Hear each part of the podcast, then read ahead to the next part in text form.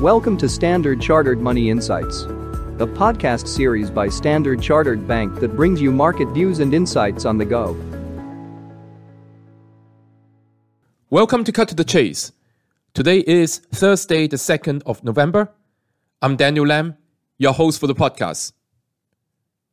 One of the FAQs that we've been getting from internal and external clients alike is whether they should be adding to US equities at this moment in time, as they have entered correction territory.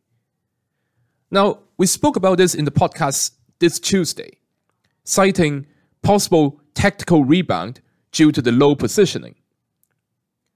But for a more meaningful rally, we highlighted that two conditions must happen. First of all, there should be a meaningful slowdown in US economic surprise and secondly, a change in the regime, such as the Fed turning more dovish and suggesting a pivot. Now, even though the FOMC statement overnight was relatively uneventful, with the Fed maintaining the target for the Fed funds rate at 5.25 to 5.5%, the data releases and the press conference suggest that we may be ticking let's say, a quarter of a step closer to the fulfillment of the two conditions aforementioned.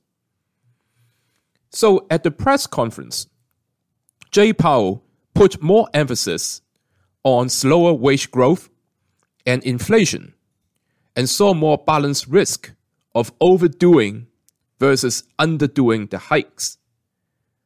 The statement had few wording changes, but the inclusion of a reference to monitoring financial as well as credit conditions gained more importance as the press conference went on.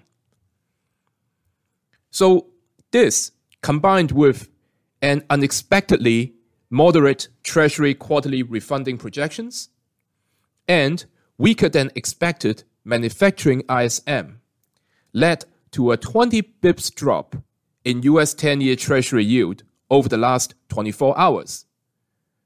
This decline in Treasury yield suggests that the outcome was a slightly dovish surprise, and market participants reduced the odds of another rate hike in either December or January.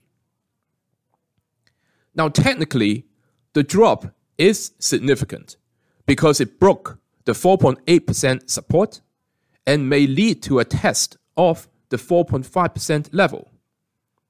And of course, if this drop were to continue, it represents tailwind for the quote unquote long duration trades, such as short US dollar, long, long dated DM IG government bonds, and long US growth stocks.